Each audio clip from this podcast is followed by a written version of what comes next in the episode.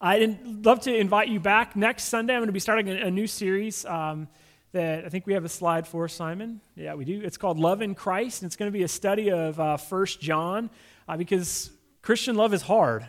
If you've ever been in a Christian community for a period of time, there's probably some times when you were burned by someone who was trying to love you, you know, and it's hard to figure that out. And if it's been hard for you to figure it out, just take some comfort in knowing that the earliest Christians had a hard time figuring out. That's why John had to write three letters, right? First, second, third. Like, come on, guys, let's let's get this um, together. And so we'll be studying uh, First John together. It's a really fantastic book, and it really centers on um, what it means to love each other in Christ. So I hope that you'll be part of that next week. It's a, a blessing to, to think about that together, especially in a world that is increasingly uh, divided, unfortunately. What does it look like for us uh, to love each other?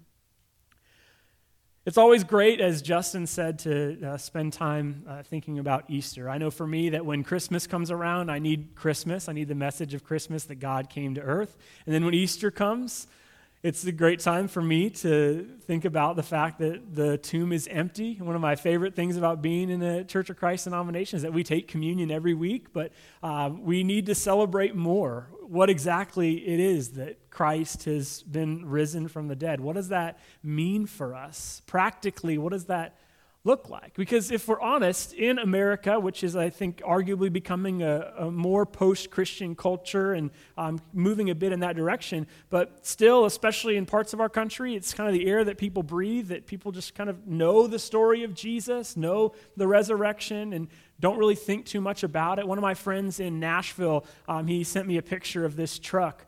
Uh, and it says, It is finished hauling company, uh, which is just a weird thing to have uh, on on your truck. I don't really know um, why why you would have that on your truck, but um, yeah, it's just one of those phrases and things like we kind of know the story. We know what what it's about, and we take a phrase that it's like Jesus' dying breath and turn it on the side of a truck, which doesn't make a whole lot of sense. And unfortunately, I think that just knowing the story of the resurrection, it can become so common that we miss the power in it.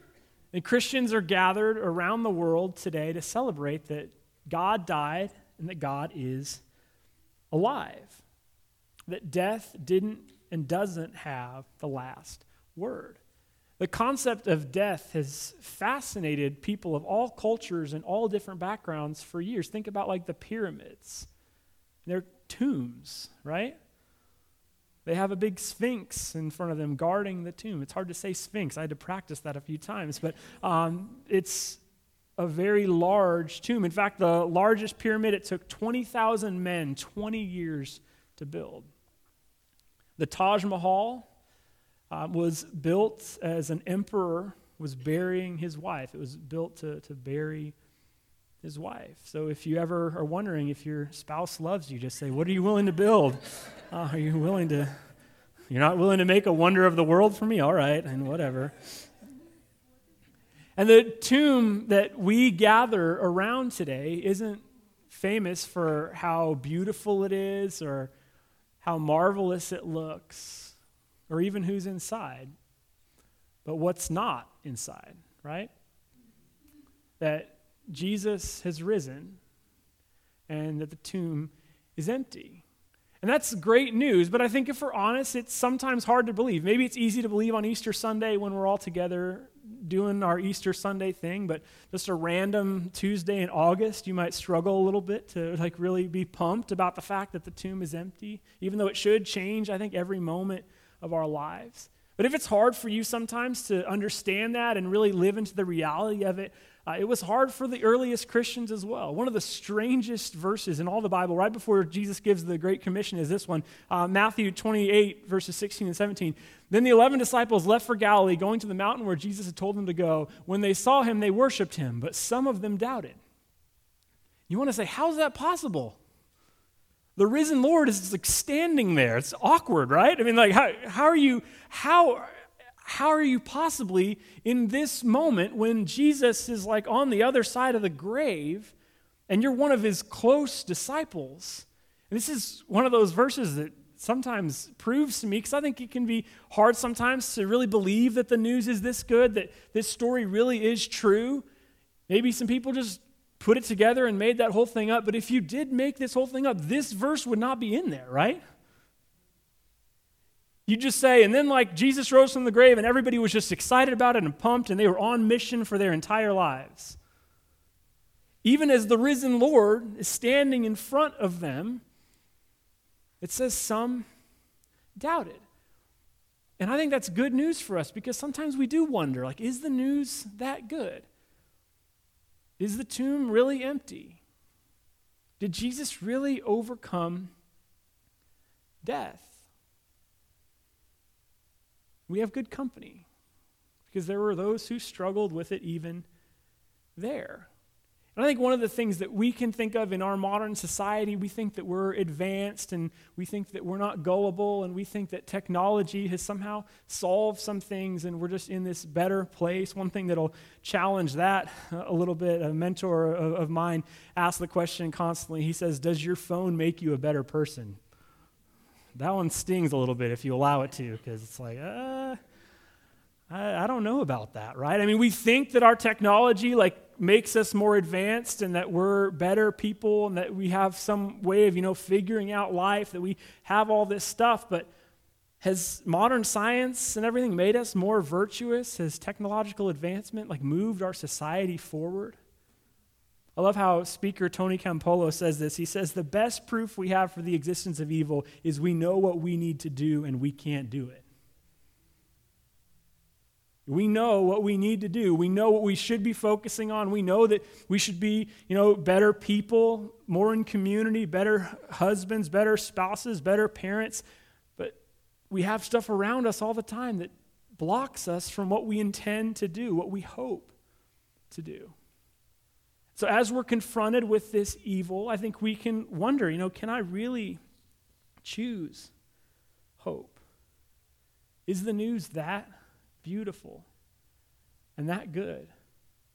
I think there are some things that we can stand on that I think do help us to think about the fact that the resurrection, and in my understanding, happened because there's just some stuff that doesn't make sense. First of all, as Justin was talking a little bit uh, about the fact that the women are the one who go out and tell the news. Like, again, if you made that up, that is not what you do because women in that society couldn't testify in court.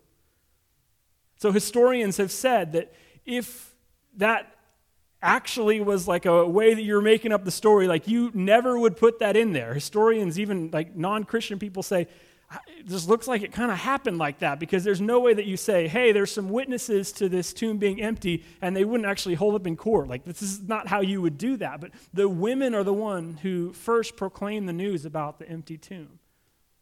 And also, another thing that's very fascinating is the earliest Christians were Jews for the most part. They were mostly Jewish converts. In fact, most people, as the Christian movement was just getting started, thought that it was just a sect of Judaism. And so it's the group of mostly Jewish people. And what's fascinating to see is that the Jews, for thousands of years, has been, had been told don't worship a person, don't worship a person, don't worship a person, because they were supposed to only worship God. Like, don't have the, the human king, you're supposed to only worship God. And then, just like at the drop of a hat, these early Jewish Christians are worshiping a person.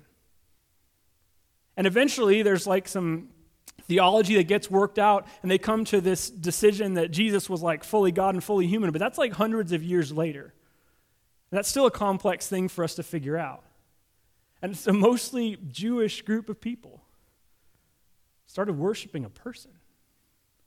And then maybe my favorite one is that the earliest Christians, they switched the day of the week that they worshiped on to celebrate the resurrection, which I work with church people. I know how hard it is to change something at church. Like, I just trust you. If you're a plumber and you want to talk about the hardest part of your job, like, go ahead. Just whatever it is, just tell me. But just trust me. One of the hardest parts of my job is changing things for church people. So, this religious group of people that had had this faith built on thousands of years, all of a sudden, at the drop of a hat, they're worshiping on a totally new day. Just doesn't really make sense. Not only is it hard, like theologically, to get the people to change, but also just practically, right? Imagine if I said, you know, I've got this vision from the Lord, and we're just going to start worshiping on Mondays at 10 a.m. that would cut attendance, right? That would like pretty severely. I'd probably get fired. Like there would just be a whole whole lot of things. It's like, Brian, I don't think the Lord's moving us in that way. So there's the theological side of it, but also just a very practical side. And all of a sudden, this group of early followers, they're worshiping on a new day. And they talk in such weird ways. Like when Paul writes about death, the way that he talks about it more than any is sleep. It's like there's this whole new view of death that has entered the world. Because what do you do after you sleep? You wake up, right? It's like all of a sudden, this, this new group of Christians, they have recognized that the tomb is empty. It requires something of us. We read different versions of the story of the resurrection. I'm going to read from John chapter 20, verses 1 through 10. Early on Sunday morning, while it was still dark, Mary Magdalene came to the tomb and found the stone had been rolled away from the entrance. She ran and found Simon Peter and the other disciple, the one whom Jesus loved. She said, They've taken the Lord's body out of the tomb, and we don't know where they put him. Peter and the other disciple started out for the tomb. They were both running, but the other disciple outran Peter and reached the tomb first. He stopped and looked in and saw the linens lying there, but he didn't go in. Then Simon Peter arrived and went inside. He noticed the linen wrappings lying there, while the cloth that had covered Jesus' head was folded up and lying apart from the other wrappings. Then the disciple um, who had reached the tomb first also went in, and he also he saw and believed. For until then, they didn't understand the scriptures that said Jesus must rise from the dead.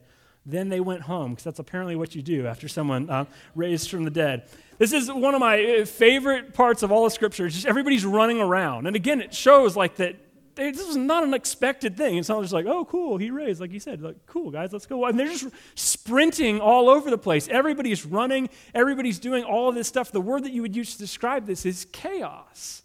It was unexpected. It was not what they were thinking was going to happen. And so they're running. Everybody's going all of these places. Then there's a great little nudge in there because John calls himself, he is writing the story, but he writes himself in as the one whom Jesus loved. And so he kind of mentions, and I ran and I beat Peter to the tomb, just FYI. Like, I don't want to brag too much. But and he says that he beats him there, and then later he reminds you, it's like that, you know, that one who beat him to the tomb. Then I came in later. Like it's like it's very humorous. Like there's this raising from the dead, chaos is happening, and I'm a better athlete than Peter. Basically, um, is is how this goes. Like I'm a four three forty, and I've made it made it there um, before anybody else. So this scene just shows that the tomb is empty, and there's this response. Everybody's running around. There's a lot going on here. And it continues Mary was standing outside the tomb crying, and as she wept, she stopped and looked in. She saw two white robed angels, one sitting at the head and the other at the foot of the place where the body of Jesus had been lying. Dear woman, why are you crying? The angels asked her. Because they've taken away my Lord, she replied, and I don't know where they've put him. She turned to leave and saw someone standing there. It was Jesus, but she didn't recognize him. Dear woman, why are you crying? Jesus asked her. Who are you looking for? She thought he was the gardener. Sir, she said, if you've taken him away, tell me where you've put him, and I will go get him. Mary, Jesus said. She turned to him and cried out, Rabboni, which is Hebrew for teacher. Don't cling to me, Jesus said, for I've yet ascend, haven't yet ascended to the Father, but go find my brothers and tell them I'm ascending to my Father and your Father, to my God and to your God. Mary Magdalene found the disciples and told them, I have seen the Lord. Then she gave them his message. This scene is, is so powerful. That Mary doesn't know who Jesus is until he speaks her name. Do you believe that the risen Lord knows your name? I believe that Easter is about dreaming of new life and new possibilities. It's an invitation for us to be about something different, to enter in with a new hope, to look at our lives in a different way. And obviously, I believe we get this chance every single week as we reflect on communion. Really, moment by moment, I believe we have this opportunity. But Easter is a time that we set aside to truly just think okay, what is something that God is calling me to? What's a new thing that God might want to do in me. Lisa Chase, who I was not a believer and someone who was married to a prominent author who unfortunately died of cancer at the age of 52. She said that she, as she was experiencing that grief and loss, struggled under the weight of it, like we all maybe have at different times of our lives with grief. And she described what that season was like like this. She said, uh, My eyeballs and skin hurt when I walked outside. It was like the feeling you get when you're succumbing to the flu, vulnerable and odd and on the verge. And some of us have experienced pain like this, and maybe it lasted for weeks. As you walked with this new understanding, something had happened, there had been a time of loss, and it's so bad that like your body aches under it. So she was walking through this difficult season. And her 12 year old son, she described as he was also dealing with this grief he said to her, Mom, I wish we lived in a magic world, not one where science was the answer to everything. And she, as she walked through this season of grief, she started to wonder maybe there is something more to life. And she said at the end of the article that she wrote about this I believe my son's view of a magic world is closer to how things are than a secular one. And we live in a modern society where we have the Enlightenment behind us. We think, therefore, we are. We think sometimes that's the best way to live. I think we need to recapture some of the hope that comes with living in a magic world. Living in a world where the tomb is empty. And one thing that I think plagues my generation, and maybe yours as well, but I know especially for mine, is cynicism. And we don't want to believe that anything is that good. And we have the opportunity because of Instagram and Twitter and Facebook, whenever something comes out, to put our opinion out of it out there and to cut it down. And when things are like really moving, we want to be the first one to say, ah, I'm not so sure about that. I don't want to believe in that. I don't want to give my heart over to that. And when you leave a movie, which likely was like hundreds of millions of dollars to create and like took the gifts and talents of people who had dedicated their entire lives to making it happen generally we say like well did you think it was good or not and instead of like having the challenge of creating something like that yourself and if you thought it was bad you were the fool who spent $20 to watch it in 3d We just ask those kinds of questions all the time. Because it's just easier, right, to be cynical and to not give your heart over to things. And I know why we're that way, because we were burned once. Like we put ourselves out there, we risked, we like really invested in something, we tried, we showed somebody like our favorite song and they didn't like it and get the same feelings and chills that we did. Maybe we need to hope again. Some people who I know who call themselves Christians are some of the most cynical people that I know, and that doesn't make sense. Our faith is built on hope. That the worst thing that happened in human history became the best thing that happened in human history. That we should be living from that hope. And as you see this scene breaking out and everybody running all over the place, like that should be the spirit that we have when we leave our worship together. You don't have to run to your car, but your spirit should be lifted. And if you do, then I'll beat you. But if your spirit, you should walk out of here with the different sense. And again, I understand that it's hard to live with that kind of hope. It's hard to continue to put yourself out there. It's hard to believe sometimes that the world is that good. But what if the thing you're protecting yourself from is real joy? And like when your heart feels tugged and you're crying and you want to feel that and experience that, but you don't want to necessarily talk to anybody about it because you're just not sure. Maybe what you're protecting yourself from is real joy because when the tomb was empty, everybody just started running everywhere. It required an unbelievable response. What would it look like for you to hope again? And I get that that's brave. It's hard to like step out in hope about whatever it is that's been hard for you. And maybe you've been trying to work on this thing and it just doesn't really seem to get that much better. But what would it look like for you to say, you know, I'm just going to hope again? And it might let me down. It might be difficult for me. It might be hard for me to maintain this posture. But every single time that I fall down, I'm going to get up and hope again. Because that's what the resurrection requires of me. That life isn't going to be perfect. There's going to be some struggles in this. It's going to be difficult. But because of the resurrection, I am going to choose to walk in hope. As many times as I fall down, I'm going to get up again. Because this isn't just like a good idea, this is a reality that has sustained people for generations. We're so caught up in whatever moment we are in, and we need to understand that there's this tradition that has sustained people forever. Have you ever wondered why the writers tell us so much about the fact that the stone is rolled away. It's kind of interesting because in John, just a few verses later, after the passage that we read, Jesus enters into a locked room without opening the door. He just like kind of ghosts the whole thing, and then all of a sudden he's there. But why is it that the stone is rolled away? I love how a preacher says this, Sean Silverman. He says this that the stone is rolled away not because Jesus needed it, but because we do. The stone is rolled away so we can go in to enter into true life with God. Sometimes when we talk about a relationship with God, we can talk about it very personally, and it's about us and getting right with God and like turning your heart over to God and letting God into your heart. But God doesn't want into your heart. God doesn't want you to just like be a, little part of your body. God doesn't want to like enter into your life in that way. Your life is a mess. God wants you to enter into his life.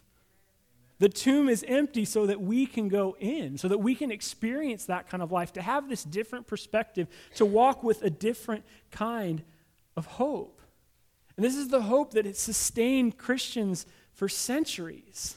Because after the resurrection, as that passage said, there's like some hanging out there who are still doubting.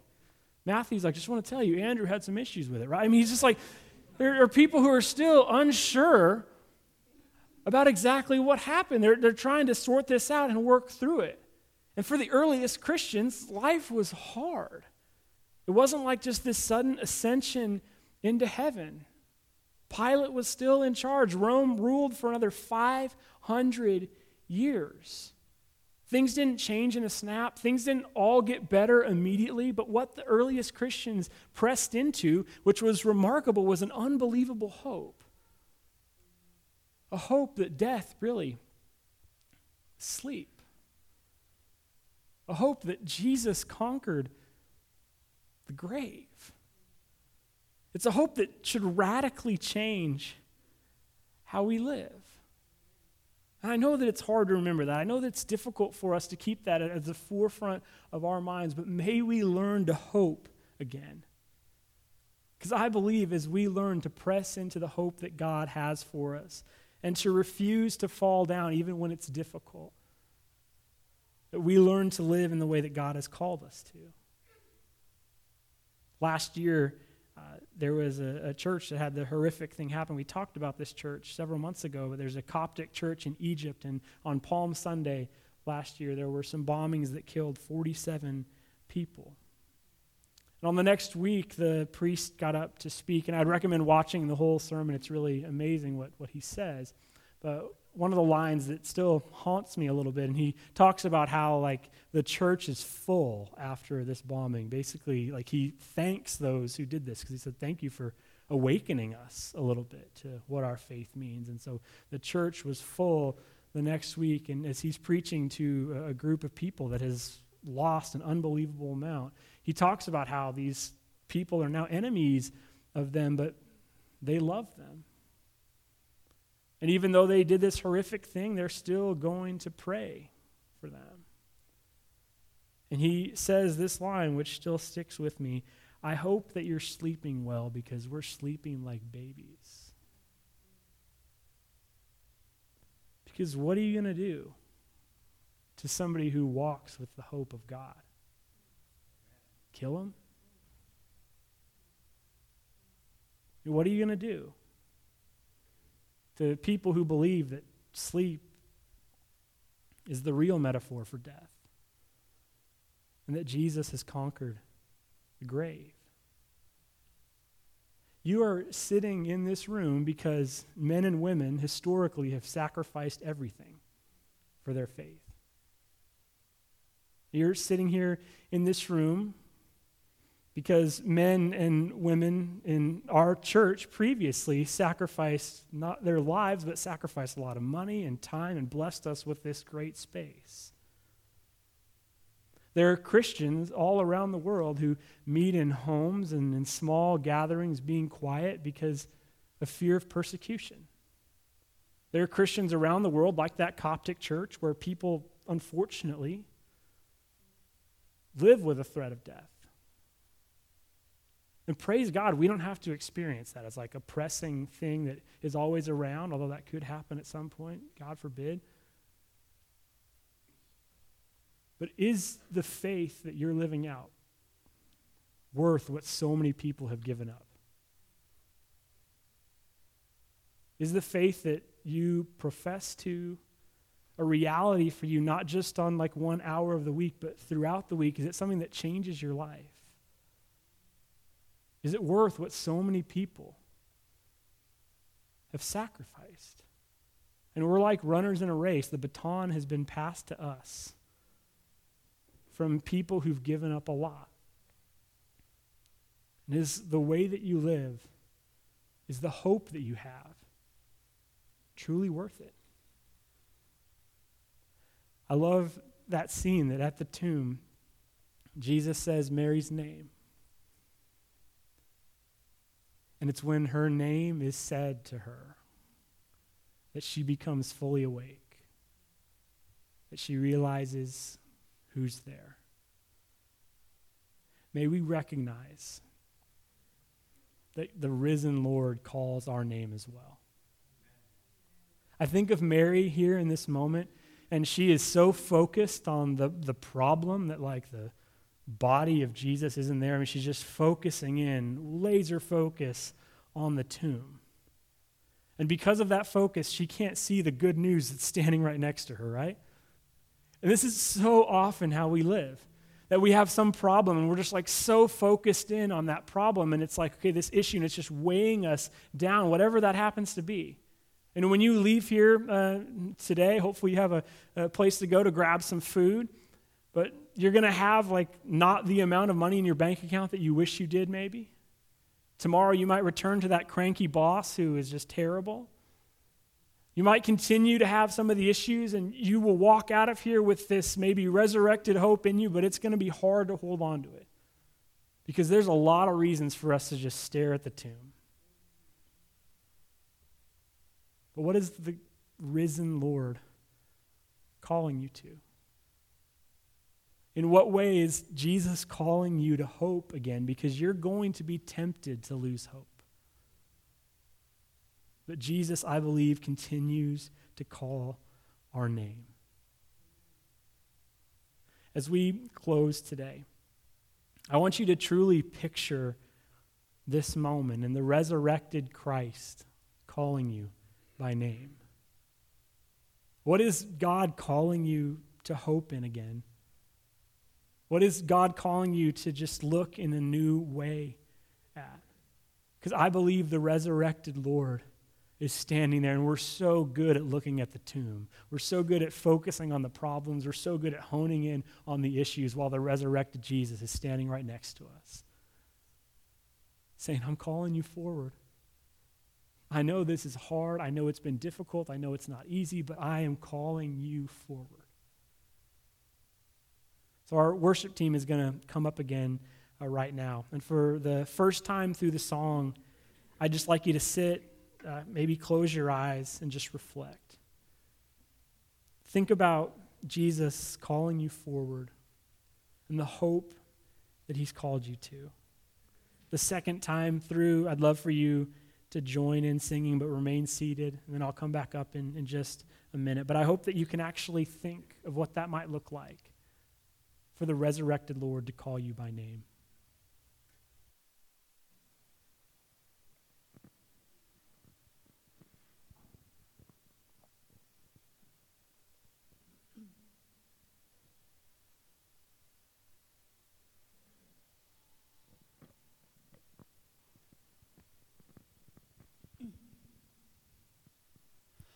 I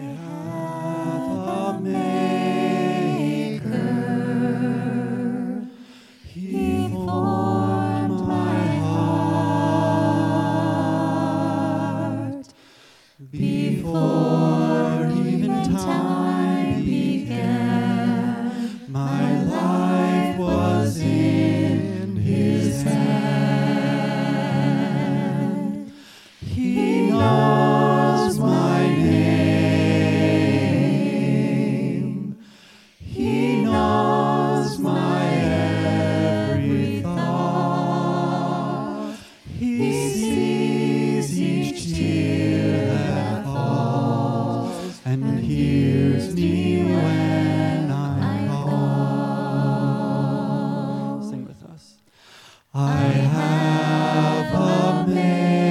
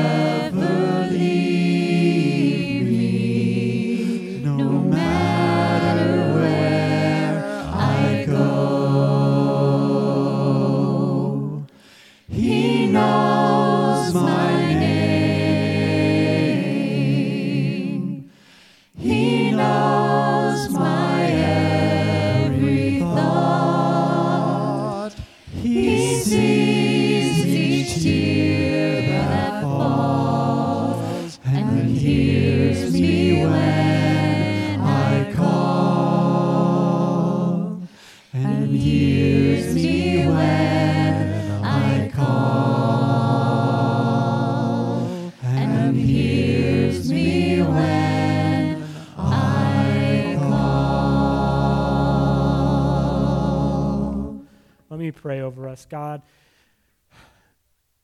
may we learn to hope again. There are things that are difficult for all of us, there's hard realities that we all face. But may we learn that you call our name. We can become so focused on the tomb and the issues and the problems that are before us but the resurrected Lord, I believe, calls our name and calls us forward. Father, may we learn to hope again, because that is truly what our faith is built on. That the worst thing in human history became the best thing in human history. That the tomb is empty. May we celebrate that not only today, but with our lives. And may you always call us forward to new things so that you can do new things in us. Father, you know our name. And it's in the name of Jesus that we pray. Amen.